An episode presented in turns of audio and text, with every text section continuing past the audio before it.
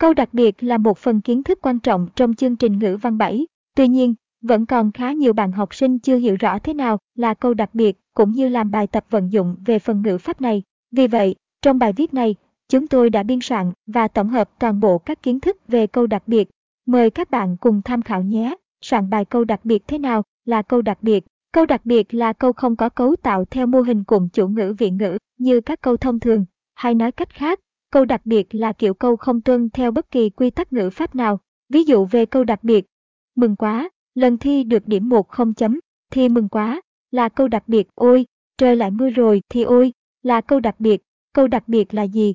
Tác dụng của câu đặc biệt. Câu đặc biệt được sử dụng phổ biến trong giao tiếp hàng ngày và trong văn học với các mục đích cụ thể, xác định chính xác thời gian và địa điểm diễn ra của sự việc.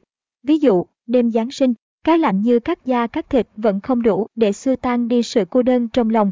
Bằng và GT, đêm Giáng sinh là một câu đặc biệt dùng để xác định thời gian, dùng để bộc lộ cảm xúc. Ví dụ, may quá, điểm của tao vừa đủ để qua môn. Bằng và GT, may quá, là câu đặc biệt dùng để bộc lộ cảm xúc vui mừng của người nói khi vừa đủ điểm. Qua môn, không phải học lại, câu đặc biệt được dùng với chức năng gọi đáp.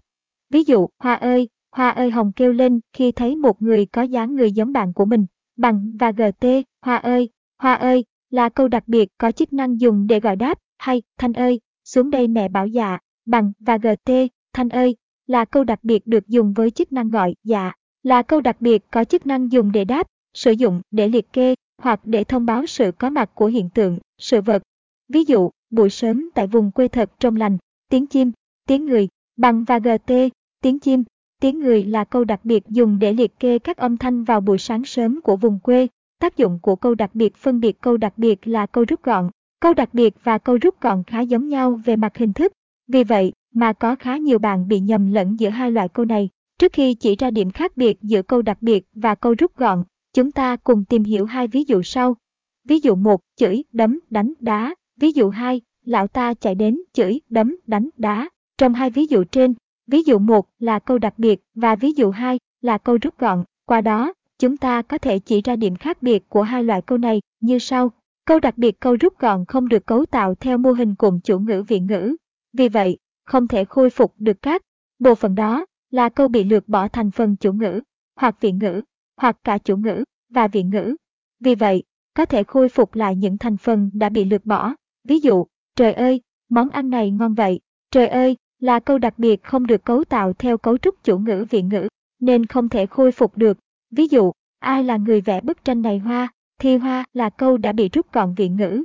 Vì vậy có thể khôi phục câu đầy đủ như sau, hoa là người vẽ bức này, phân biệt câu đặc biệt và câu rút gọn một số dạng bài tập vận dụng về câu đặc biệt. Dạng 1, xác định câu đặc biệt, câu rút gọn trong đoạn văn cho trước. Để làm được dạng bài tập này, các bạn phải vận dụng các kiến thức về đặc điểm của câu đặc biệt, câu rút gọn để tránh nhầm lẫn khi phân biệt hai loại câu này. Dạng 2, xác định tác dụng của câu đặc biệt và câu rút gọn. Dạng bài này không chỉ tổng hợp kiến thức về câu đặc biệt, câu rút gọn, mà còn giúp tăng khả năng cảm thụ văn học cho học sinh. Dạng 3, viết một đoạn văn ngắn có sử dụng câu đặc biệt và chỉ ra tác dụng của chúng trong đoạn văn. Bài viết tham khảo, trọng lượng là gì, công thức tính trọng lượng của thép. Hy vọng qua bài viết trên sẽ giúp bạn đọc hiểu rõ thế nào là câu đặc biệt và tác dụng qua những ví dụ minh họa cụ thể. Câu đặc biệt và câu rút gọn khá giống nhau. Về mặt hình thức, nên các bạn cần hiểu rõ và biết cách phân biệt để vận dụng làm bài tập chính xác. Cuối cùng, hoigi.info xin chúc các bạn học tập tốt nhé.